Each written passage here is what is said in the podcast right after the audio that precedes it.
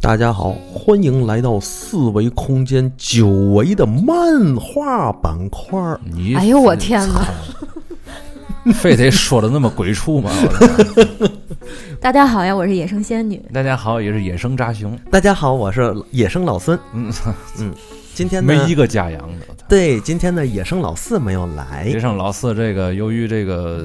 最近变天，然后穿大裤衩子，结果从这个根部啊嗯往往上窜凉气儿，现在感冒了。对嗯他，所以今天在家盘了一天的马桶。嗯 嗯，这几个事儿有他妈关联吗？ 我操！有关联有关联， 老老孙不是这老四回来一听完这个，你们没了是吧？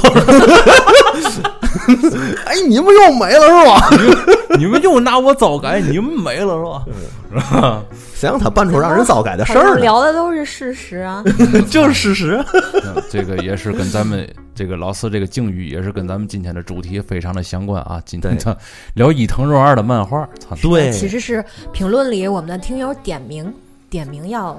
咱们录的，对 吧？咱们录了三期了，第一期人头气球，然后十字路口美少年，然后嗯福将是吧？然后对一直就。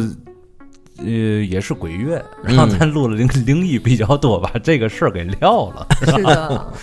然后最近又比较致力于那个听众的投稿，嗯 啊！对，对对操对后来对我对觉得这个，毕竟咱们也都是美术生，对吧？嗯你不对聊聊漫画啊方面的，用一种就是美术生自己的这种感觉上，或者说对于这个事儿的理解，然后就去我分自析，己心里就过不过去。哎，嗯对，所以这个伊藤润二老师的这个你选离题离近呢点，嗯就是所以伊藤润二老师这个选题，就对于对于咱们这个就特别合适。第一，它是漫画，符合咱们美术生第二它是的恐怖调的性；对，第二它又是恐怖的，它里面又有好多对吧？神就是神神鬼鬼，怪诞的、怪诞的灵异的，对对对然后那种对于未知的那种探索，啊是吧的，又是又是你们爱听的点。不是，还有 对吧一个很重要的事儿，就是一看到伊藤润二的这个恐怖漫画，就想起来小时候上学的时候，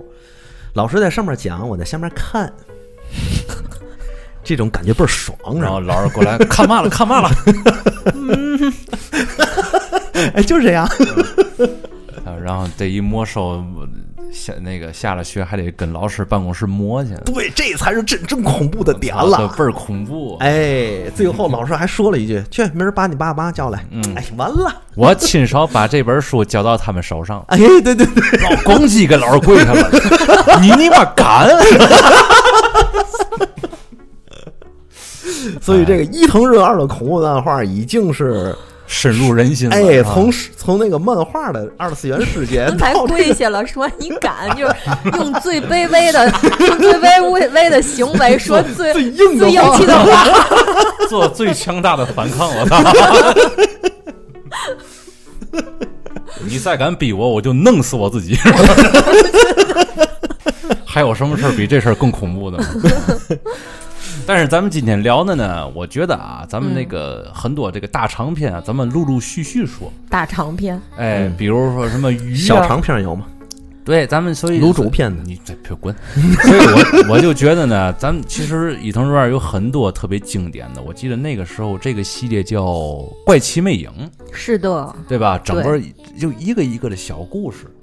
嗯，然后组成了这么一套书。当然，咱们最一开始聊的那个人头气球，它也是这《怪奇魅影》系列里边的其中一个，嗯只不过咱是们的聊了一整期，因为这个嗯东西太有的聊了。嗯对啊，对所以咱们今天也是摘出了几个小故事，咱们看看咱能聊成什么样。哎就是摘出这个几个小故事呢，啊、不是随机选的，嗯因为这几个故事类型是不同的。嗯，嗯，然后其实这个几篇短篇小故事，当时对于咱们来说也是以印象深刻，印印象很深深。刻。嗯比如说第一个，当时我印象最深刻的就是咱们那个我的同学们，咱们班嗯，好多人看这个甘油酸三甘甘油酸三酯是吧？甘油三酸酯，啊，甘油三酸酯这个当这一时直就没倒弄明白。哎对 它和药的名字太像了。还有三酸甘油酯、甘油三酸酯、甘油三三酯，呃不是甘油甘油酸三酯。哎，行了，行了，行了，其实就是食用油啊，啊就是食用对油，对，就是食用就是油，它的那个分子是一个甘油和三个什么嗯脂肪酸。啊，哎对不，要对在吧这里显示你那个这化学了。若任其发展，就会诱发肝硬化，是吧？咱咱就不要在这儿秀这个体育老师讲的化学了。啊，行，当时咱看这个的时候，咱们同学好多人对这个特别恐惧，就第一个点，就是因为发现看完那个之后，对自己感同身受，嗯，青春痘。对，长青春痘。哎，等会儿咱们先要把那个剧情先介绍一下。对，因为他那剧情是什么呢？就是说，当时一个单亲的父亲带着一个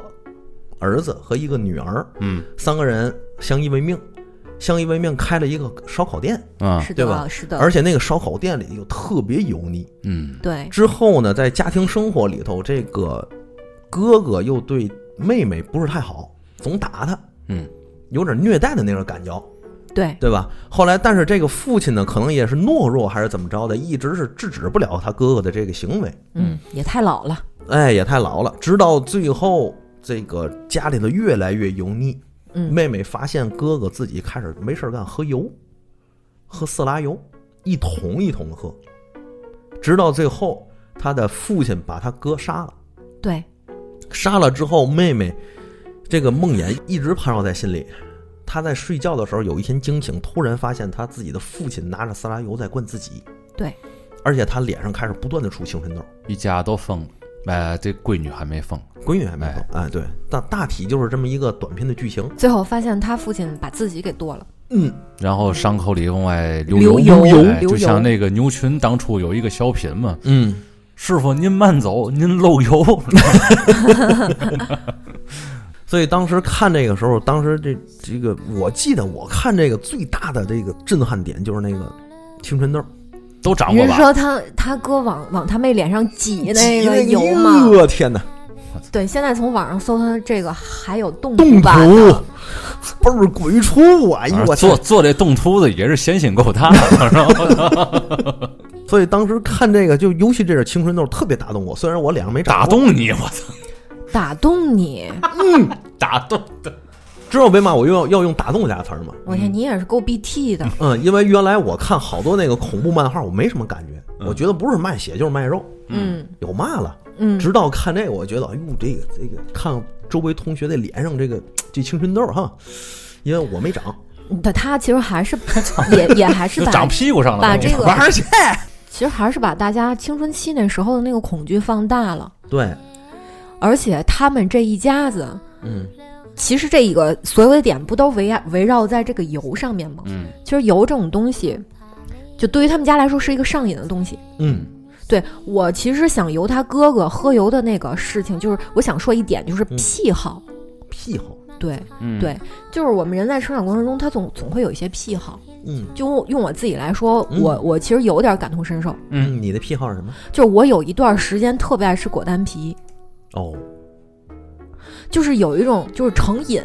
哦成瘾那种感觉，哦，就是你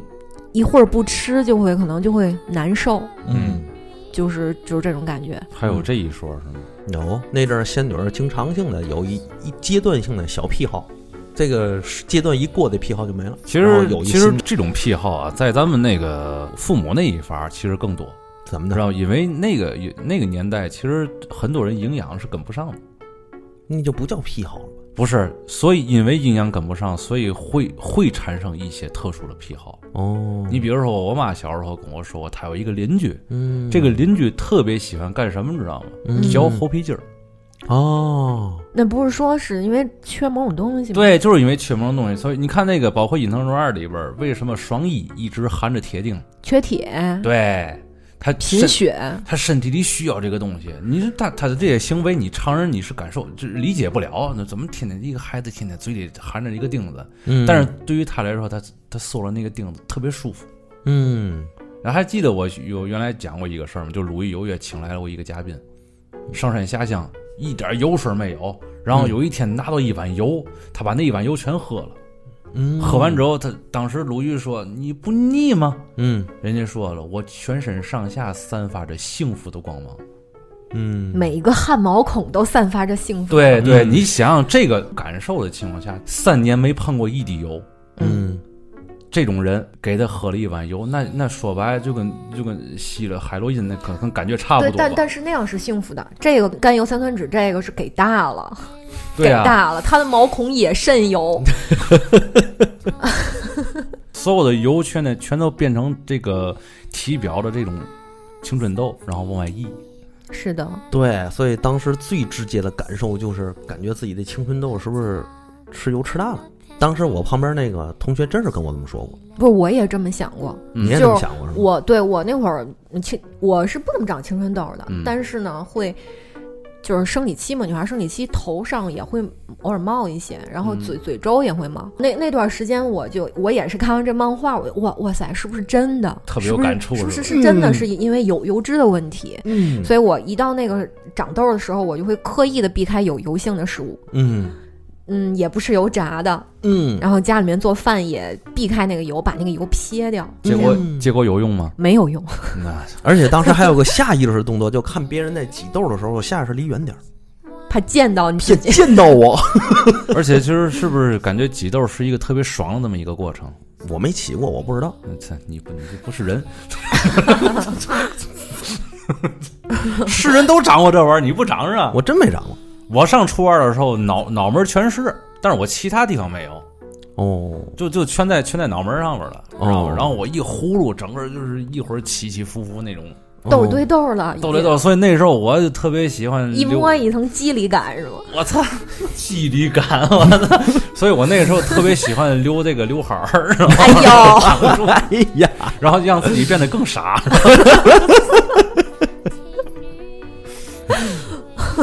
所以你看这一个漫画击中了我们多少恐惧的点啊！嗯我说这个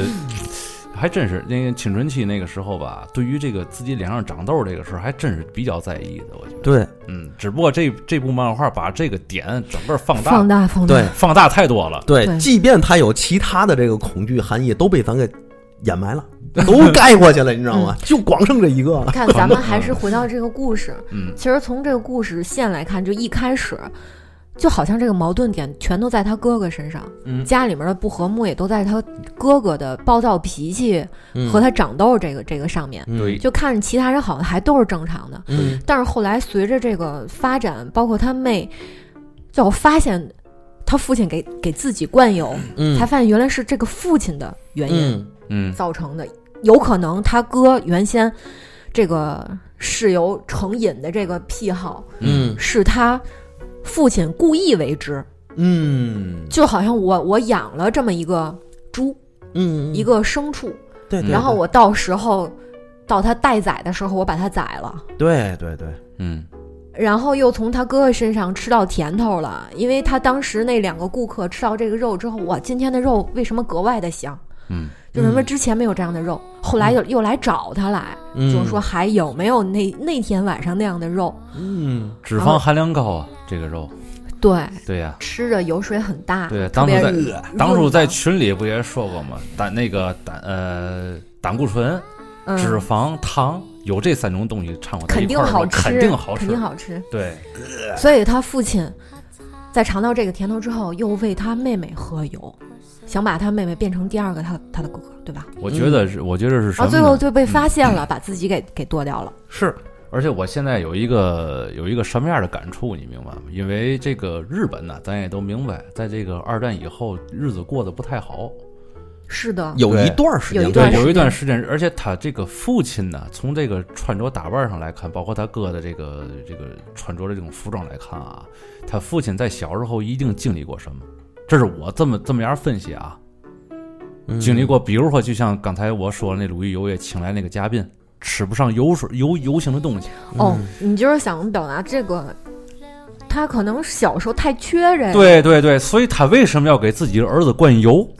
他一定是给自己的儿子灌过油，灌来灌去之后啊，这个人包括脸上长痘，包括在学校被人欺负，这一切都是连带的。所以所以嗯我认为就是还是回到那个成瘾的那个上面，我觉得嗯最大的瘾者不是他哥哥，而是他的父亲。对嗯，对，没他错的，父亲是是主动的，他父亲认为，而而他哥和他妹都是被动的。对对，对，他父亲认为给自己的儿子灌油，这是一种对儿子的爱，因为他小时候缺这个东西。我这么分析，能能能理解吗？这种嗯我爱，能理这种解爱是变态的，你明白我吗能？我能理解，这种爱是变态的，就是说，嗯这就是说白了两两代人之间的代沟。就是我小时候缺的东西，我认为你也缺，其实他们已经不缺了，嗯但是我认为你缺，所以我要用我的意志强加给你。嗯，你不解，你这是为什么他们父子俩的关系这么的，就是矛盾冲突这么的大，嗯也是因为这，有的时候嗯爱给的过了，嗯它就容易变得扭曲。嗯是的，嗯从这一点上来看，从这个由这个这一个物质上来看啊，嗯就是他这是他们两代人之间这个矛盾的这个冲突点。有可能，因为你说慢有的，可就是能，嗯就是你看这伊藤润二，他是一九六八年生的，一九六八年他长到十来岁，七十年代正是日本经济最好的时候，嗯，但是他父辈一定是经过这个二战艰苦那一段，二战后日本成废墟的那一段，嗯对吧？二战后成废墟那一段，一个日本姑娘可能一袋土豆就换到了，一包盐一包糖就换到了，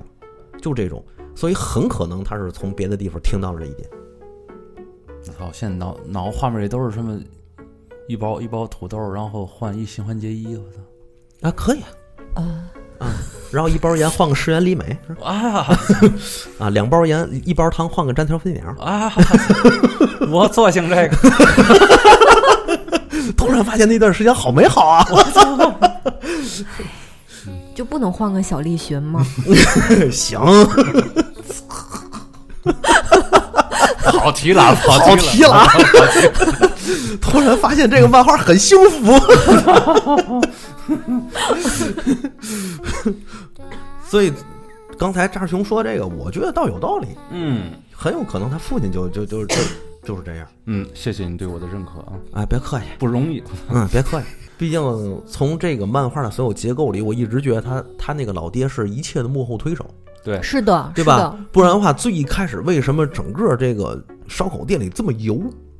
而且油气越来越大，越来越重？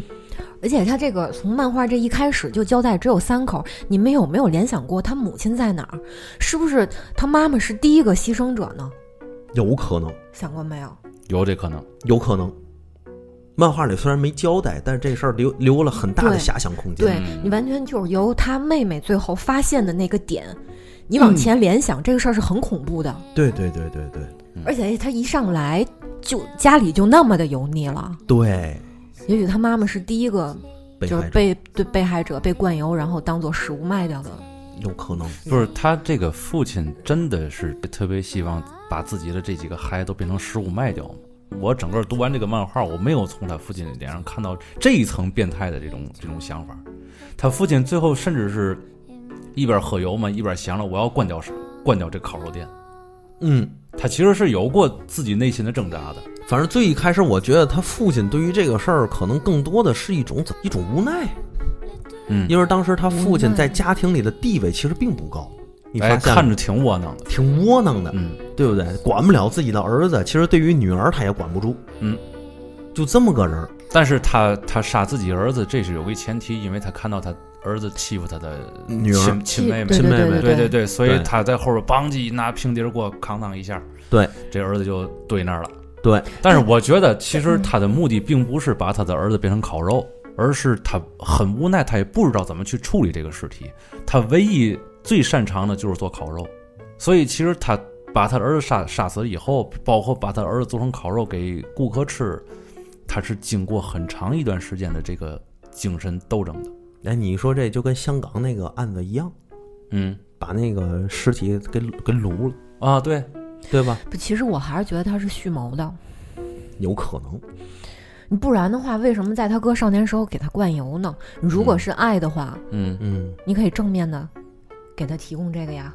那不是有有些然后在在他睡着的时候灌啊，就就是因为他这个父亲儿时的时候那种，并且是吧？他他他哥已经被他杀了，嗯，因为长青春痘，因为喝油太多长青春痘，嗯欺负他妹，那变成烤肉了。他为什么要后面又继续对这个妹妹灌油呢？嗯。还有一种解读，还有一种可能性，就是伊藤润二老师就这么编的。嗨，这就等于那没你解这释你没解释，而且你你这说法能解释不一是，切但是了。但是我 但是我的感觉是什么？他对于子女的爱已经成为一种惯性了，他只他只有这一种方式，明白吗？其实他这个虽然是灌油这个行为，这个行为很具体了啊，但是他其实影射的是父母对于子女的一种特别畸形的一种爱，而且是固定思维的，你改变不了这种父母的这种思维模式。他认为我这样就是对孩子好啊。你想，如果把这个油变成，比如说变成别的一种东西，比如说变成溺爱，我也不太想解读为爱，因为你看，这种爱是打引号的，你明白吗？你看这个他父亲在给他妹灌油的时候，他那个眼珠都已经就涣散了，就好像被油给诅咒了一样。嗯，你有没有发现伊藤润二特别喜欢，就是让人被物诅咒或者被一件事儿去、去就就好像去去诅咒去迷惑，他那个眼睛已经那个样子了。嗯，但是我觉得这个时候他父亲的这种表情，其实他你你没发现吗？我觉得他父亲脑子里想的全是油这一件事儿，但是他这个时候是这种表情是是其实特别懊悔，他已经感受到因为这个事儿不对因为因了，为他成瘾了，他对想戒掉油，但是他没有办法，这还是瘾的问题。就是他明明知道毒品这个事儿是不对的，但是他的还是要去吸。是的，戒不掉 的。对，所以这就是我刚才跟我说的那个那个观点是一样的，就是他对于子女的爱已经就是这种爱，咱们打引号啊，咱们打把把这个爱打引号，他对于子女的爱已经成为一种固定模式了，你让他改变，他已经根本就改变不了了，所以他依然对自己的女儿进行这种灌油的行为。我还是觉得这不是爱。当当然不是爱，啊肯定不是我说的爱是打引号的，你明白吗？我我就觉得这个油对他来说就是毒品。这就是很多你看，好多家庭也是这样，到最后子呃子女和自己的父母分崩离析。而且我举一个我朋友的例子，就是我朋友他有一个弟弟，嗯，这个他这个弟弟啊，家庭条件特别好，哦，知道吗？然后他们家里的那种那种关系，你知道特别特别有意思。嗯他爸爸在外做买卖，做的嗯挺大，所以嗯他条件肯定特别好。嗯然后呢，他妈呀，他妈跟他儿子的这个关系啊，你知道特别像什么吗？啊，特别像一个佣人和这个少爷的关系，哎呦，就是特别有意思啊。就是说他，他他这妈不敢打这个自己的儿子，哦不敢数落自己儿子，害怕，对，因为感觉好像我就是给这个男的呀、嗯生了一个传宗接代这么一人，嗯，我的任务就是把这个孩子呀伺候好，伺候好了。所以这个孩子呀，嗯上了高中了，你知道是什么状态吗？嗯每天早上一醒来，嗯迷迷瞪瞪、迷迷瞪瞪，都不得上学去嘛。嗯嗯，到了门口准备走的时候，一只脚伸出来，嗯他妈就是蹲下，嗯，给他把鞋穿上，把鞋带系上。哎呦我去，这是上高中的时候，哎呦，然后迷迷瞪瞪、迷迷瞪瞪，拿着的包就走了，就到这种程度。现在这个孩子什么什么样儿？现在这个还一事无成。嗯，对，可以想象得到，你就说，哎，你就说这孩子当初被人这么伺候，他过瘾吗？就有一天有一些有身边的人不这么伺候他了，你说他受得了吗？他明明他自己可能到现在二十多岁，他可能自己都明白，我妈当初那样对我是不对的，弄得我现在干什么都成不了，嗯对不对？但是他当初他明明知道这个事儿，但是他他每天早上起来，他能把那个脚缩回来，自己系那鞋带吗？嗯这已经形成他的生物生物习惯了。包括他的那个母亲也是，每天早上蹲下给他系那鞋带儿，也是这个母亲的生物习惯。这就像漫画里边儿，就是这个父亲给自己孩子灌油，这是这个父亲的一个生物习惯，你明白吗？所以为什么我刚才说这是爱，但是这爱是打引号的，这个爱其实是对孩子的一种摧残。这个父亲越给他灌油，这个孩子越叛逆。我觉得力这是是相互作用的嘛，对对对对对。对，这个这是颠不破的真理，到哪儿去都是力是相互作用。嗯比如说现在今天这天儿这么冷，嗯，你的父母一贯地就你出门前就叫你穿秋裤，你可能觉得这个天儿根本用不着穿，但是你父母就非得叫你穿，他怕你冻着。嗯，这个是他们对你爱的一种表现，但是你觉得这个爱对我来说没有什么意义，它不叫爱。这就是双方对于这个东西一个解读。但是我觉得从这一点还有一点，就是我感觉很可怕，嗯，就是他父亲的这种这种家庭地位导致的这种行为，因为在很多家庭里头，比如说这个父母，他表现的很弱势，孩子很强势，所以这些父母可能就会用其他的方式去影响自己的孩子，这种事儿特别多。太嗯扭曲了。你看对这，你看这点儿啊，这点儿情节啊，他他给他自己女儿灌油嘛，然后这个女儿这个时候醒了，醒完之后呢，为什么你要喂我喝油？对，然后父亲说了，不是啊，我想你可能是很饿。你看到这个父亲说这段话了吗？父亲其实给给这个女儿灌油的时候，其实是一种爱。不，这这有可能是他自己被发现了，然后强行解释。我认为你现在很饿，咱家只有油，我就给我喂给你了。实际上，我觉得这个时候，这个父亲的这种感觉是已经疯掉了，你知道吗？对，你看他那个眼神，对对对，那个对瞳。对孔，所以一都已般经散开，那瞳孔就是油花儿一样的对瞳，孔。所以他这种时候，他如果既然已经疯掉了，其实他在用自己的本能再去做事，他的本能就是要给自己的子女灌油，然后他认为这样完事之后，他的子女就不会挨饿了。嗯，有可能，但是这种爱是是他的女儿最讨厌的一种，嗯它影射了整个儿一种家庭在孩子处于青春期的时候，这个孩子和自己父母之间的这种矛盾。咱们要自己要回想的话，和自己父母有代沟的话，都是在这个时间、时间段吧。对对，青就春对期嘛，于同一种爱的完全的不同解读，就像你刚才说穿秋裤这 个事儿，对，嗯你们俩瞅我干啥？只不过通， 只只不过通过油这个事儿变得更夸张了。这油这个事儿，确确实实，你说它是好东西吗？那身体里没有的肯定不行。嗯，但是要过多了就腻了，嗯就让人觉得恶心。嗯这个感受是最关键的。油是一种让人恶心的东西。嗯，对，这个是肯定的。对啊，所以对于当初自己不用不用再那啥，我我就还仍 然是不是，我们俩现在想问你穿秋裤了吗？ 我不想问啊，我不想问。我是自动穿秋裤的那种。我操，自动穿秋裤。这是父母对对对孩子的关爱，你懂嗯吗？对对我操啊行行行行， 这大便宜占的。 但是还有一点，就是这篇漫画里最后的交代，因为这个漫画里边儿这个女儿啊，一直用一种油镀。你看啊，这个下完雨了，湿度很大，对对吧？湿度百分之六十、百分之对八对十，对对对，但是他这个女儿在里边有一个词儿叫油油嘟嘟。对你看最后当这个父亲嗯举起刀砍掉自己一只脚的时候，嗯，他整个身体里往外流的是一种黄褐色的油。对，然后这个时候交代一个很清楚，嗯油这度个百分之时候百，油度百分之百。这个父亲拿起了刀，剁掉了自己的一只脚。这一段情节，我觉得最重要的是一点是什么呢？就是说，他在他儿子死了以后，他不把他儿子做成那个嗯，烤肉，对，做成烤肉以后，他觉得啊，就是很多的顾顾客赞美他，他这个肉做的好吃，对不对？对，然后他这个时候仿佛是看到了这个能够把这个家维持下去的一个希望，这也是为什么啊，就像刚才仙女儿说的那个，我觉得也特也是有一些道理，就是他确实是动过这个把这个家维护好了这个这个念头，但是这个维护好的方式可能是比较极端的一种方法。萦绕在他父亲身上最多的就是那种，就是那种无奈。他已经处到就是那样的一个境地下，我觉得他跺下那个脚啊，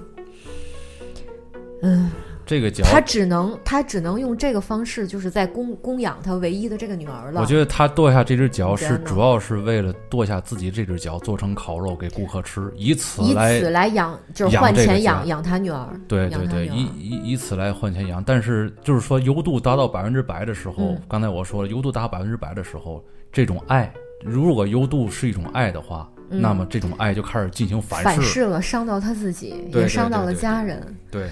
还有就是这个故事一直都充斥着就是矛盾，就是矛盾点在他父亲身上也是，在他的大儿子身上也是，就是他父亲明知道这个油会伤到，就是他的孩子们，他们孩子是排斥的，但是他又没有其他的可给他们的东西，他只有油。他开一个烤肉店，他充足的东西他只有油，对，也或许就是说这个东西就是他的爱吧，嗯，这就是他爱子女的一个方式。就是很多的他父母，他对他只能以这种方式啊爱爱子女，很多的父母不明白子女到底要什么，他他并不明们白他们以为给这个子女啊一一身名牌儿或者怎么样的，其实可能就是孩子需要的，其实孩嗯子根本不需要这个东西。还有一个最大的问题，你有没有发现他们这家人很很奇怪，就是从始至终都没有过沟通，嗯，这个就是互相不知道需求的一个特别重要的点。我只能说唯一的沟通就是油。是嗯是，而且到那个那种不算沟通啊，都是在争吵中进行的，对，对吧？一个一个是你需求油吗，还是不需求油？但是对其他的，你是心理上的关心，精神方方面的关心，还有包括他大儿子在这个学校里面受到了那样的就是嘲笑，嗯回来之后也没有过任何的倾诉，然后他爸爸也不会去就针对他这个心结儿，对他这个青春期一一种关怀嗯都没有，这都是最后酿酿成惨剧的而且原因。而且像你刚才说的，这个人对油是有瘾的。对其实变相来说，其实是对某一些爱它是有瘾的，嗯，就是说父亲一给自己种惯性，对一你，种因惯为性有的时候你知道，尤其我现在有孩子啊，我感触比较深的一点就是，我给孩子花钱的时候，我挺过瘾。嗯，我看着孩子就是花着我的钱，他开心的时候，他我你有我一我种其满实足，我有一对种吧满足感满的。足对，孩子那种满足感就更不用提了，嗯但是这种满足感其实对于他的成长来说，到底有没有太多的这个利处，这个就不好说了，你明白吗？也许时间长了，也许在在他一个年龄段的时候是可以的，但是慢慢时间长了，你如果一直是这样的话，一定会出现问题。其实最大的一个考量就是看这个孩子快不快乐，嗯，快乐那就是有收获，但是他的快乐是建立在物质基础上的，这个事儿可能就这种快乐可能就是一种伪快乐，这时间长了也可能会变得一些扭曲。但是你说孩子那么小，那快乐肯定就是很浅显的。所以对就吧像漫画里我边我我儿从一，个简单的一个小玩具上，一次出去玩儿，我得到的这种这这种快乐，那就是很、嗯很很直接的，没有办法像大人咱们还探究这个这个快乐到底纯不纯粹啊？那孩子快快乐就是纯粹的呀。对，所以只能说就是这个油嘛，这个东西、到了一定岁数时候，已经给这个孩子造成一些困扰了，比如说起了青春痘。对哎，这到了可能在小时候，可能这个这个男孩可能还比较喜欢喝这油，这也保不齐啊，对吧？对于这父亲可能能能能理解，父亲是为自己好，但是时间长了，他开始起痘痘了，嗯然后在班上被同学所排斥的那个时候，他发现他父亲这种爱他是不需要的，但是父亲还是会给，对，所以这个时候可能就变相就而且父亲可能会误解他，就是他很需求这个东西。因嗯为他之前可能并不排斥，所以那就是被默认为他是需求的。嗯，对不对？其实，在我们现实生活当中，就是也是这样。你有没有发现，比如说，嗯，你跟你你跟妈妈说，哎，你哪个菜做的好吃？那嗯么可能你接下来的一个星期、两个星期，甚至一个月，你那个桌子餐桌上都会出现那那一盘菜。这是一种本能，这是母亲的本能，可以是说的是，，是的，这对是家长的本能。因为家长这其不不只实是母亲，家长的本能，呃家嗯他会觉得你你你给了他你喜欢的这个讯号了，讯号他就会无限度的就会给你，对。对，有的时候，这个一个家庭里边儿，这个千丝万缕的这种关系，知道吗？有的时候可能就需要那个最直接的东西，对，你表达给我，你到底想要什么，我就给你。是的，有的时候可能盲目的会感觉这是一种维系好家庭平衡的一种方嗯式，是的。但往往有的时候这种方式如果处理不好的话，可能会是一种就是导火索，嗯，是然后家庭还矛盾是的一种导火索。还是对一定要好好的沟通和表达，嗯就是好好的表达你你要什么，而不是仅仅的宣泄那种情绪。其实我们嗯在家庭生活中都是，有时候吵架，你不知道为什么是吵起来了，吵到最后不是在。就是表达那件事儿了，就是在宣泄一种情绪，嗯然后双方都不也都不明白，就是对对方在说什么。嗯，对，这个是一种特别不好的沟通。对，对，这也不是一个有效的沟通。嗯，对就像漫画里边儿，当这个优度达到百分之百的时候，嗯这个父亲的这种爱开始反噬到自己身上了。嗯，最后也可以很很明显的看到，这个这个家最后只能活这个他女儿的一个人了。当父亲，嗯他慢慢的啃食自己呀、嗯慢慢的剁自己，其实有没有发现这个故事真的很讽刺，嗯很讽刺，就是油它哺育了这一家，嗯，他们家的经济来源都是来源于油，用油烤肉对吧？油，对对对，但是最后毁灭也也毁灭在这个这个上面。嗯嗯，那你说这非个常讽刺其实油，我觉得他指的可能就是那个打引号的爱吧，对对对对，嗯，哎，你要这么说呀，确实也是。对，所以我一直觉得《伊藤润二》，我看这恐怖漫画为什么总能让我感觉到恐怖，就是它和现实生活中真的联系挺大的。不管是从直观，还是说你自己去细思，你都能找到这个点。虽然它是个短片，它打中了咱青春期对青对于青春痘的这个这个心理。第二个，它还却影射了在青春期的时候，咱们这个年轻人和父母之间的这种这种嗯关系。这关键是这个青春期的时候，这个父这是父母和孩子产生代沟最严重的那么一个时期。对这个时候是整个代沟的一个基础。对，其实这这篇漫画可能解读的方式和这个感官有很多，嗯，但是刚才那几点对于我来说是确实是，确实是特别直观，就一下子让我想到了一些。所以实我际我感想到了到这的，些我想到就是物极必反，对嗯对这个对东西对给对到最最大那个量已经充满的时候，它就必将将你吞噬。嗯，嗯，对，对，没就错一开始你给一点点，就就咱们拿毒品来说，嗯，你不觉得它是一个有危害的东西，对你甚至它能让你快乐，对，随之你慢慢上瘾，嗯，然后它让你身体产生变化，嗯然后你又知道这是一个不好的东西，你想戒掉，嗯对吧？你想推开它，但是推不掉，嗯就是像他哥那那种似的，他嗯明知道喝油会长青春痘，嗯，但是是他还不断的让他妹去买，嗯他很痛苦，嗯内心很很纠结，嗯，嗯，他戒不掉。对，其实他这是发泄自己的一种方式，在外头学校里天天受人欺负，回家里还是还觉得自己妹妹看不起他。当时看这甘油酸三酯，怎么说呢？这个心里不得劲儿。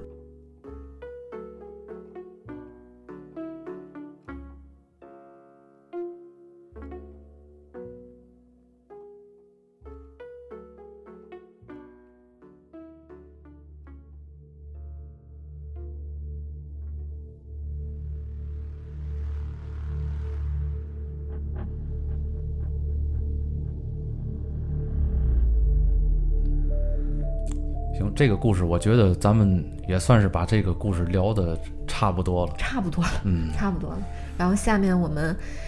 再聊一个，呃，跟这个没有什么关系的一个，对对对另一另一种恐怖形式的对，呃，是叫什么搁浅的怪兽是吧？搁浅的怪兽。上来在海滩上出现了一个怪兽，大家拉上来之后给他肚子剖开，发现里面都是人，也是个小，也是这里一个小短片。对，并且发现那个人还活着的，哎，见了空气之后呢，再爬，最嗯后送到医院，发现那些人都是精神失常了。对，嗯对，大概就是这么个事在儿。一个深海鱼肚里活了七八年，当时说的是对，对。那这然后那这些人都是靠什么活着的呢？他有可能一开始他是沦为的是这个怪兽的食物，对吗？对。但是到到了这个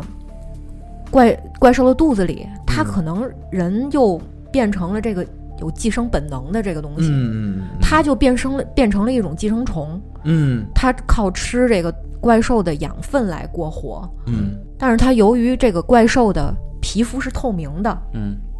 在海里面游的时候，它你想有一个这样的怪兽，它肯定就能有其他更更奇奇怪怪的怪兽在深海里，嗯有可能看到了其他更恐怖的景象。所以这些是人出来之后，他精神都失常了。我觉得整个这篇漫画啊，在恐惧的恐惧源有两个点，克苏鲁，就是深海有什么，你去想，因为克苏鲁，咱们咱们要了解这个体系都知道，克苏鲁生生活在这个深海的那个拉莱耶这个城市里边，嗯然后天天就是在里边睡着，知道吧？嗯，然后有一天可能会苏醒，然后这个把这个整个世界搅得天翻地覆。咱们是这么这么样一个体系啊，咱们都有深海恐惧症嘛。那种都有都有，刚才听老孙讲的那个马里亚纳海沟那嗯个对，看了一下潜的时候，对对对吧对对每一个人的那个状态，甭管多么坚强的意志，在那种环境下是漆黑一片，你可以想象，嗯如果这个时候只有你一个人，你看不见旁边任何的东西，然后突然有一个东西碰了你的脚面一下，哎呀，太未知了，吓然死后了。然后你还觉得这个东西还绝对不是个小玩意儿，对、嗯对它可能是个很大的一个东西，然后你看不见的它，但是它很明白你在干什么。对。对，洛夫克拉夫特不说过吗？嗯人类最古老的情感是恐惧，而对而这种最古老的恐惧是未知。对对，没错儿，嗯，太对了。对，其实就是包括那个咱们人其实是无法在水下呼吸的，是的。咱人毕竟哎这呃就对形成了一个巨大的密闭空间。再加上庞大的水压，对，所以你对那个深蓝产生了很强烈的恐惧，还不是如的一丝。而且、嗯而且人咱们就本能的就是离开离开空气以后，那个恐惧就来了。没错儿，尤其是你下海之后，就是好多人练潜水，嗯第一个就是要改变你的呼吸习惯，第二个就是要克服你的对水的恐惧。嗯，就是人好像与生俱来对水就有一种恐惧。很多人为什么一直游泳学不会？就是恐惧水，就是怕水，对，就是怕水，就是感觉这个水只要一没自己的这个胸口了，就有危险。这人就不行了，这人我就得我危得险赶紧上去，我得赶紧。对对对啊，对对对对，尤其是在那深海那种环境里头，其实深海里边是有声音的，嗯，它的声音很嘈杂那，鲸鱼在这，嗯，哎，各种各样的声音都有。呃这座头鲸，嗯嗯，座头鲸的叫声，大王乌贼，对然后咱，然后看那纪录片的时候，那主持人说：“我们现在已经离海面将近快要一万米。声音都颤着啊”对，我他跟不是你他那声音都小声了，你知道吗？啊！我操，哇都不就怕怕呃说招说的太大招来声，什招 么对对对对，都是小声翼翼的，啊我旁边我那个给你操作们的人都都特别我小给你们心。讲一个我小时候的一个经历，哎呀，是他特别小，还没还没上学呢，嗯，就是天津有一个，嗯，花鸟鱼虫市场叫宝鸡道，嗯，对我现在还去呢，对，在宝在咱们的小时候，这个宝鸡道还没有搬到楼里，嗯，它是在那个外面的街道上面，然后旁边有有商户那嗯种一楼的那种商户那种。啊，对我小时候跟家里人去那儿逛，然后家里人在旁边看东西，在外面的摊位上看东西，然后我就看见哎，旁边有一个有有一个小商铺，是室内那种小商铺，哦，我看里面有灯，嗯我就进去了。嗯我进去之后，嗯我给你们形容一下那结构啊嗯，它是一个非常狭长的嗯一间 屋子，嗯是一个细长条，嗯非常窄。然后它的除了门儿嗯之外，门嘛，嗯、门之外，其他的三面墙嗯全都被特别长的鱼缸嗯摞满了，哦就是三个墙壁全是鱼缸，嗯一个摞一个，一个摞一个，嗯摞一个的。嗯它那个鱼缸里的鱼是什么？都是那种大型的嗯海鱼，嗯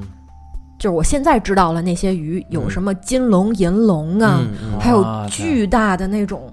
是地图还是什么东西，反正就就那那那样的东西。加上你本身那时候也小，你看那东西就感觉更大，我是的，而且它那个空间非常窄嘛，嗯你进去之后两边都被那个东西就充斥着，哦而且它，你想，就是那种热带鱼，它是必须需要是氧气管的，嗯嗯嗯，那一屋子都是咕噜咕噜咕噜的声音，嗯而且它这个屋里是没有。灯光的，嗯它就靠门口一束特别狭长的自然光射进来，嗯然后剩下的光线全都是它那个鱼缸里面的给的那种热、热热管儿、电热管儿了。嗯嗯嗯我一下子就不行了，你知道吗？嗯，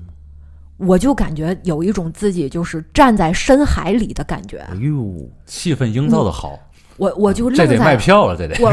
我我就愣在那儿了。我甚至有那种就是想拔腿出去都无力了的明白那明白那种感觉。明白，对，然后你就看那种巨大的那个大金龙银龙在你身边就那么绕着绕着绕绕着走游啊、嗯那样。我靠，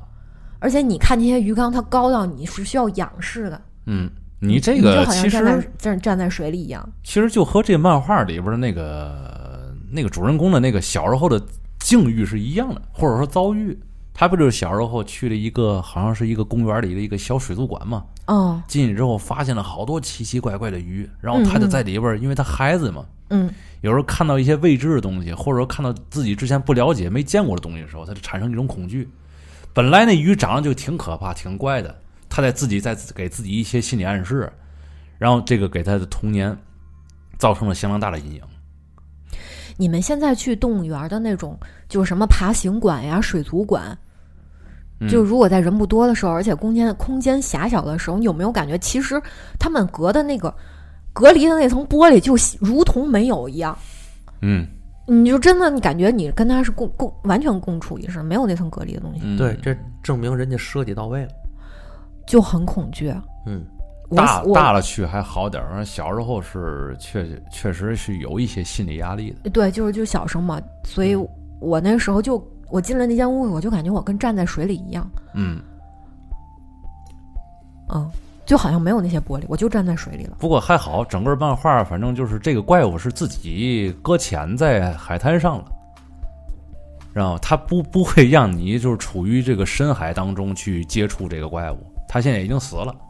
对，死在海滩上了。所以现在我就要说，我这个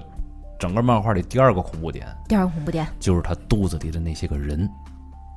嗯，寄生虫，对，咱现在先不说寄生虫，因为随着怪物尸体的腐烂嘛，嗯整个表皮变薄了，变薄之后就开始映出了里边很多的人的轮廓出来了。对，然后好多人都说：“哎呦，这个怪物闹了半天吃人，你看他吃了多少人呢？”科研人员、医那个医疗人员现在都在现场，现在开始要给这个怪物进行解剖。一拉开之后，所有的人从那里边冲出来，哇，当时是流出来，当时啊流出不来出来，的对，挤出来 的，然后我操，不行，嗯有点有点有点反应，涌出来的，对啊，操，漾出来的 然，后你给我说饿了，我去，呃你这不叫恐怖，你口儿太重啊！你这个， 然后你看着啊，这个时候人群里好多人就开始喊了，你看他们还在动，你知道吗？这个时候其实给人触动是很大的，并不是像我们理解那种，就是说这是一个专门吃人的一个深海怪兽，嗯，这些人变成寄生虫了，嗯他在靠这个海怪的这种养分嗯来存活，嗯他们就是整个生物本能从一个人变成了另外一种生生命形式。嗯，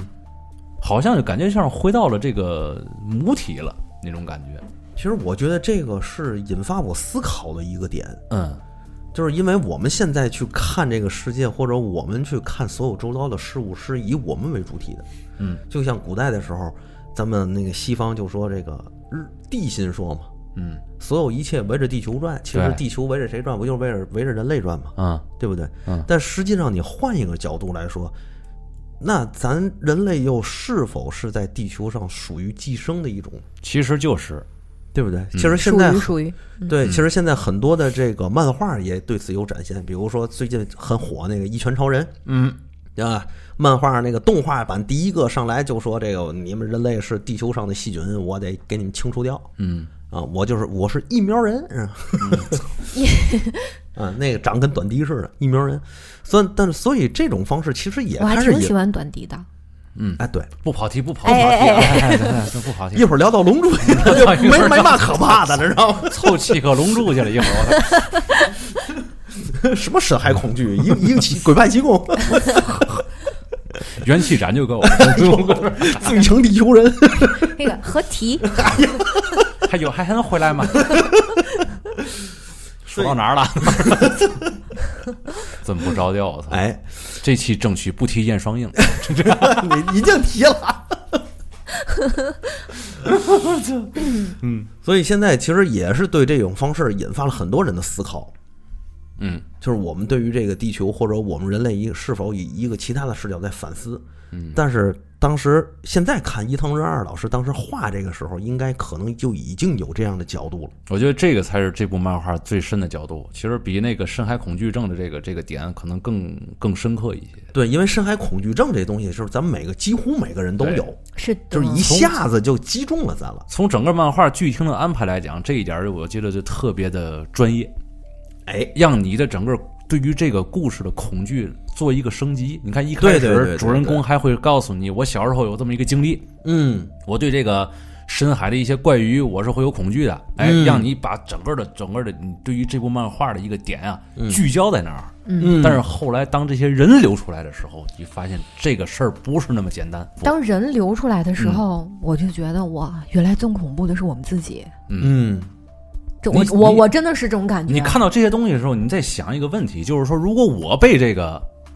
这个海怪吞吞掉之后，我为了生存，就比如说这个时候你还活着啊，嗯你在这肚子里，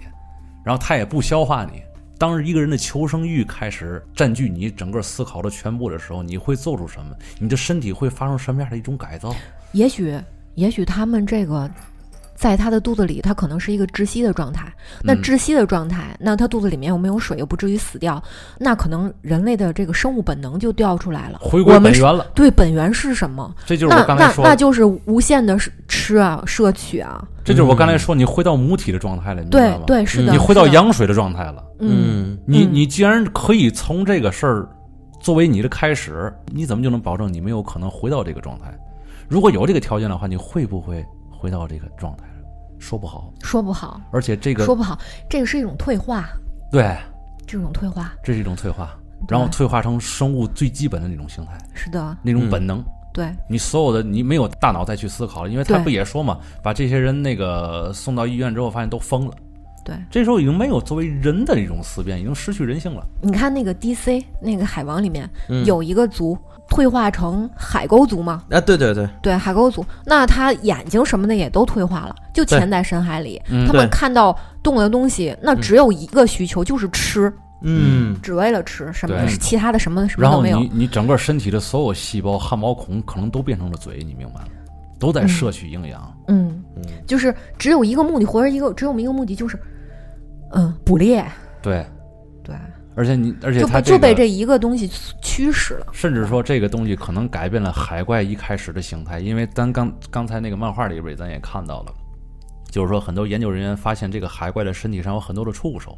嗯，咱们一提触手，当然就要又要往这个克苏鲁这个上面去想了啊。但是这个触手，我觉得它既然能提到这个触手，那么一定这个触手是吸收养分的。嗯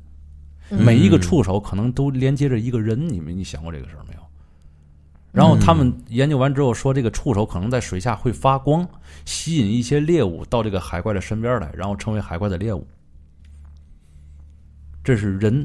他的本能聚集完事之后，改变了海怪的意识形态。哇，这就是你觉跟得现在的寄生虫是一一样的，就是寄生虫驱使这个母体去捕食，嗯，为了摄取它们寄生虫虫虫族的营养，对这吧？是这对是对对对对，这是整个人类或者说整个生物的一种本能。你没有发现咱们整个人类的社会形态也在随着咱们的欲望进行着改变？哎呦，，不是你这么解读完之后，这个孕妇怀孕了，天天的吃啊，不是就是这孩子的需求吗？而且你还有你发现还有还有害口。我这孕妇一开始大鱼大肉吃，然后发现有一天吃肉的时候恶心了，因为这孩子不想吃肉，你明白吗？我我我我听说过的有孕妇害口，她吃生米，啊，我操就直接往嘴里一一一一碗一碗的倒生米的，啊，那么极端，嗯。这我感这觉嗯我还真没听说过这个。这这感觉怎么听着有点恐怖呢？就什么奇奇怪怪的 海海口的，它都有。嗯，好吧，这真的是我听来的实例哦。嗯，嗯，嗯那你说这海怪害口吃什么呢？海怪害口，那就看这些人想 吃什么。所以哎就就是这意思。你说最对后对海怪可能这口变了，可能一开始吃的是浮游，长得也没有那么乖，啊嗯但是这由于吞了一些人，嗯，这些人开始就开始慢慢慢慢在里边儿在里边儿，然后改变了这个海怪的一些形态特征，嗯，包括生生生物活汲取生生活习性都汲取都营变养的一。了种特征。也就是说，对海怪未必它怪，怪是因为什么？因为它里边儿这些人、这些嗯寄生虫嗯导致的。嗯，嗯那韩国电影《铁线虫》吗？啊，看过吧？嗯，看过，对他们被那虫子感染了之后，就疯狂的想喝水，嗯，那个就是寄生虫的那个本性，对。嗯它要让你喝水去找到水源，方便它产卵，嗯对从你的身体里面出来。啊，对对对对，一个是这个，二一个咱们都知道了一种体系，行尸走肉嘛，丧尸丧尸文化嘛，不也是嘛？你说这种整个细整个细菌占领了整个人的大脑以后，对对哦这个人只只想干一件事儿，对，吃肉，吃肉，对，吃吃吃吃，然后走走走，吃吃吃，前就去年吧，嗯。去年像加拿大就发生了一个僵尸病，是真僵尸，不是人，鹿和小浣熊，啊，僵尸路那个是吧僵尸鹿，僵尸小浣熊，啊，当时吓给人好多人吓得不行了。啊，啊，最后那个是加拿大政府紧急出动去找这个事儿，发现是一种真菌感染，感真的感染大脑了吧？真的感染大脑，然后那个开始出动政府、警察、军队去捕杀这些被感染的动物，嗯他给控制住。嗯，当时万幸没没传染到人，是吧？嗯啊，当时加拿大政府说你也放心，也也让咱放心，就是那意思，不会传染到人的。但实际上这种事儿，其实在社在现实生活中一直存在，所以这个漫画到现在很多人也是聊起来的时候，聊这短片，好多人也会说这个，嗯，就是当时就说，就是感觉看完了之后，人就跟寄生虫是一样人其实说句实在话，真的是地球上的一种寄生虫。的啊，我都不乐意说那两个字儿。嗯其实可能寄生虫都是美化人类的。嗯要真是在在害虫、不是害上 癌症，癌症，嗯，我真害怕人其实是地球上的癌症，你明白吗？因为现在那个做过一个假设，就科学科学的去推论它，说如果人类一夜之间消失了，那地球会什么样？不是，我真的相信嗯另一另一种说法，就是地球会重启的。这个就就但当我们消耗到就是到一一定程度的时候，你不用相信，地球是一定会重启的，一定会你放心重，启。嗯我是吧我深信不疑。除非有一天整个就整个人类文明从完完全全从从头开始，这样对，有可能，因为你嗯看那个爱因斯坦就说过，别人问爱因斯坦说第三次世界大战我们会用什么武器打仗？爱因斯坦说第三次世界大战怎么打我不知道，但我知道第四次世界大战我们怎么打。不过，古巴导弹危机没有没有坐实这个事儿，所以说现在其实这个事儿也是各国之间衡量这个平衡的一个标准。只要这个事儿没有坐实，嗯那么人类的整个这个思辨，嗯整个的思考，整个大脑就会有一个进化的这么一个过程，嗯就是往更高的，就是我们同归于尽，不是解决这个事儿最好的方法。对，对，通过这一个事儿，我们达成一个共识，如何对让自己的日子以后过得更好，哦更好。这可能是整个人类从一个癌症嗯转化成一个有益菌的这么一个最好的一个途径，嗯然后，而且我还在思考一个问题，就是说，咱们刚才不是说寄生虫嘛？对，你说，如果比如说咱们是一个特别强大的一种生物，咱们嗯看到公共汽车嗯现在在马路上行驶，嗯，我们现在拿显微镜看着这公共汽车行驶，然后我们哎觉得这事儿挺有意思。这公共汽车是在我们在咱们的认知里，它是不是一种生物呀？你说公共汽车其实也有发动机，也有离合器，也有车轮儿，它其实一个生物具备的那些东西它都具备。而且现在很多东西往智能上面去发展，就是你要现在要给一些死东西，让让他们具有一些个特别简单的一个思考能力。现在有一个问题出现了，那么作为汽车的这种生物，到底是汽车自己的想法，还是汽车里边寄生虫的想法？汽车里的寄生虫，就是那个司机，它这那个车要去哪儿，什么时候要加油？他你这个想没想过这个对问题他这个意思就是看这个伊藤润二老师画的这个漫画，用换位的思考这个角度去想到了很多事儿，包括他刚才说的那个公共汽车和那司机，其实他的本意就是司机就是汽车里的那个寄生虫。包括上面的乘客我，我啊我明白这个，嗯啊但是毕竟机器嗯，模型就是模型，对他那个时候缺油是真的缺油啊。因为所以这所以这对呀，就他是缺司油机也不想加，也想省点钱呀。 就是我们小车司机，我们也想省点钱呀，但他真不走啊。我感觉没法聊了。 我我我其实我举这个例子想说明什么，知道吗？就是我想我想说明就是有些昆虫，我感觉特别像一种刚才你说的 machine。那个螳螂和铁线虫的关系对，但是每一个昆虫其实身体里都有大量的寄生虫和细菌，你们知道吗？知道，你知道咱们说那个那个知了猴，说刚从土里挖出来的时候，你可以吃它。嗯，但是，一旦它成为知了，它飞了，那个时候你就不能吃了。为什么？因为它嗯你它那个寄生虫也开始成长了。对，嗯，那个时候吃人吃完可能会闹肚子，所以说这这个这个你你不觉得这两两两种两也种之间也有吃成年知了肉的。啊？行行，我 这这这咱这个说实话，嗯咱引申一下啊从这个好的，从那伊藤润二老师这漫画这个含义，就换位思考这个嗯含义去引申，到底是谁在控制你？其实就是你身体里的细胞啊。有的时候感觉挺可怕的一件事就是什么呢？已经很多人认可这个说法了，就是说你的身体其实都不是你的，嗯，这你认可吗？认可，你乐什么呀？吓死我不是了！我，我觉得就咱咱电台里出老孙子没有正常思维的。不是这个，你好好想一想，就是说你能控制你的生物神经，比如说我抬胳膊，我抬腿，我去跑步，对吧？我伸伸个脖子，伸个懒腰什么，这都是你可以控制的。但是你控制不了你的心跳，你胃部的蠕动，你血液流得多快。我想想，我想想，我这一这一分钟我我就跳，我就想心脏跳二十下，这你控制不了。你在生病的时候，你也不是说哎病下一秒就好了，嗯，这个就是精神和肉体的关系啊，嗯。这两个是分你离的。发现其实，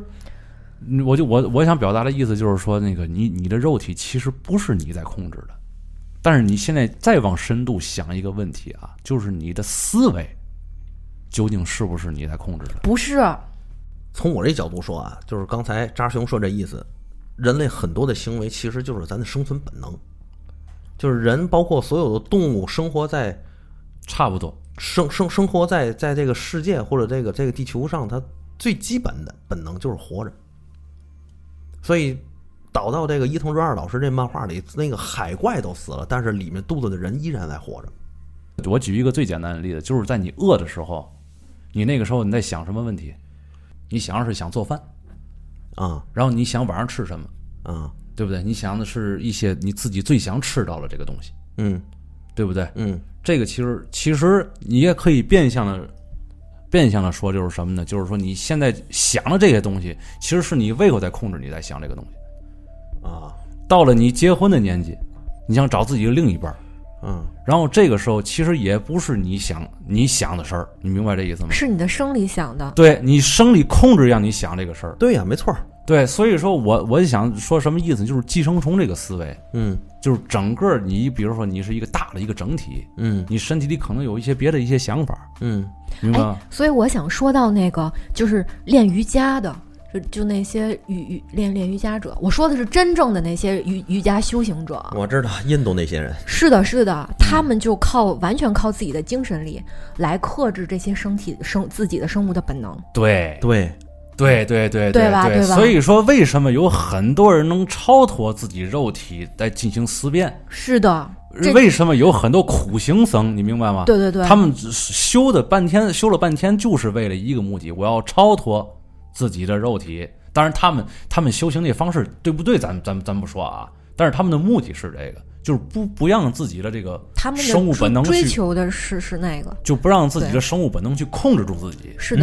然后让自己他嗯能们够可以好久不吃饭，然后他们真的身体没有没有什么病，这个对这个我还真未必，嗯，反正我不想求证这个，因为我也我也我也没见过他们到底吃没吃过饭。有有表演的，巨啊瘦对的，对对巨特别巨瘦的，然然后身体可以摆出正常人没有摆出的那种姿势毕。竟啊阿三嘛，我阿之三前 之前见过一个，就是嗯表演吧，Discovery 里边演的，嗯嗯嗯嗯，就是一个体积巨小的一个正方体的一个小箱子，嗯瑜伽练习者，嗯，他把自己放进这个，而且是自己放啊，没有嗯对对对不不需要任何人去帮助，放大概也就个长宽都嗯是个我知道很小那个体积空间内，几十厘米的这么这么一个小空间内，嗯把自己塞进去，然后自己滚到水水池游泳池里面，嗯在里面窒息好久好久，就不叫窒息，就是嗯。控制闭气，闭气闭气很对久很久，对，就是练练成此功，一定是经过了一个非常痛苦的过程。你就想吧，是的如果这个功真是练成了的话啊，他一定经历过特别痛苦的一个和自我斗争的这么一个过程。比对如说想呼吸的时候，你的本能已经告诉你，你现在必须得呼吸了，但是你一直控制自己不让自己呼吸。是的，你已经告你已经特别饿了，但是你告诉自己不能吃饭，对，这就说白了自虐。我我我还想知道，其实他们那这是怎么练的？嗯难道一直就告诉自己、咱咱这我算算算算跑题了。 不知道？不过我觉得这个这故事好像都能思辨到这个这个层次里也不错，是吧？这个深海脑搁浅洞的怪脑物洞太大， 啊，对，其实咱刚才说的那点儿就是，就是沿海边，嗯，原先有很多采珠人，就采珍珠的，嗯，他们在水下最长的闭气时间能达到十五分钟，就是一般人很少能达到。嗯童子功，嗯，从小就开始练，这确实是咱一般人难以想象。这我觉得不嗯光是说你天天练的事儿，你脑子也得想这个事儿。对就是说我现在闭气，因为我我有时候游泳的时候，我也练过自己自己这个肺活量、闭气这个这这这一方面事儿，知道吗？嗯就是有时候我发现我不去想这个事儿，嗯，我不去想这个，我就告告诫自己，一直给自己洗脑，然后就是你嗯现在、嗯没问题，肺部空气很很足，嗯，我就确实能比平常多憋十秒钟。对对，嗯我想说，就心理暗示特特重要。对，就你告诉自己，我可现在可以不用呼吸，嗯我还可以，嗯，嗯，我还可以。你或们都者不知道，我一小时没呼吸了，其实是吧？你你你看我刚 刚才录这期之前，把我饿饿的都不行，嗯 然后我又吃了一点点小鸡块儿，其实刚好。勾起来饿，嗯更勾起来饿。然后我一直在说，我已经饱了，我已经饱了。 行吧。其实你这种方式比较简单，但是确实奏效。但是奏对吧嗯效为什么奏效啊？其实就是你在试图的用你自己的精神去是控制自己的肉体。是的，是的，所以你看，为什么有很多人成为了大贤之人？就是因为他们这一辈子都在试图去做这件事儿，嗯嗯试图不让自己的那个生物本能控制住自己，嗯，嗯，所以他们饿具其体肤，控乏其对，身。所以所以行他拂们烂其所为，所以说玄武者他们具有了一种神性，因为可能，呃，你比较你想自己的精神升华的话，可能就需要这样的一种过程，嗯然后去体会更多的事儿。嗯嗯就包括你创业，很多人创业各方面的时候，就是有时候经历很多的痛苦，嗯很多的磨难，对吧？这些东西其实人人的本能其实不需不想要磨难，不想要痛苦的，对但是你知道这个东西是让你成长的，对，一个道理。都是对修行。对，咱们对从这个这个深海这个怪兽， 我操竟然聊到聊到了了聊修到了行如此高大上的这么一个境界，我这这也是蝎子粑粑独一份儿了。所以刚才看扎熊说的那一些啊，看包括咱刚才聊的，虽然听起来有些跑题，但实际上其实我觉得我看这东西就给我这样的感触，特别深我。觉得作为伊藤润二来说啊，至少来说。伊藤润二老师吧，哎对 对对，嗯，因为怕有人 diss 我。 作为伊藤润二老师来说，就是他能够画出来这部漫画，他一定，我觉得他应该是思辨到这个程度了。没错，如果他考虑没到、考虑不到这层次，他根本画不出来这这对这些小短篇漫画来。有的时候你考虑到十，你可能画出来五，这就已经够了，画面对足够表现出来，然后剩下那个那六七八九十啊，嗯是需要看漫画的人自己去思辨出来的东西。其实，对并且，嗯、我我觉得啊，嗯就像说的，你考虑到十就画出来五，嗯，可能那剩下的就是故意要减掉不要的。也有我可能我们要我们要、嗯我们要精炼那那一部分。嗯，嗯，所以对吧为什么大师都是大师？大师做的东西永远都是越简单的越困难。嗯，嗯嗯，那可能伊藤润二老师去画这些的时候，他脑子里早就已经知道这些事情，早就有了这样的意识和观其念，实所以他把它简洁。其实伊概藤括成老师的那个这那个漫画特点，它有有的好多都是没有头儿没有尾。对这一开始可能是它的一个弊端，别人来看可能是一个弊端，嗯对对但对，这个现在才咱们来看，可能就是一个特色了。其对实在这个年代来说，这样的表现方式是一特别符合这个年代的那么一个特色。是的，对，所以也是为什么伊藤润二老师的漫画长久不衰，嗯到现在的一个原因，让人久久回味不能平静。嗯，这甘一油三酸酯加上这个搁浅的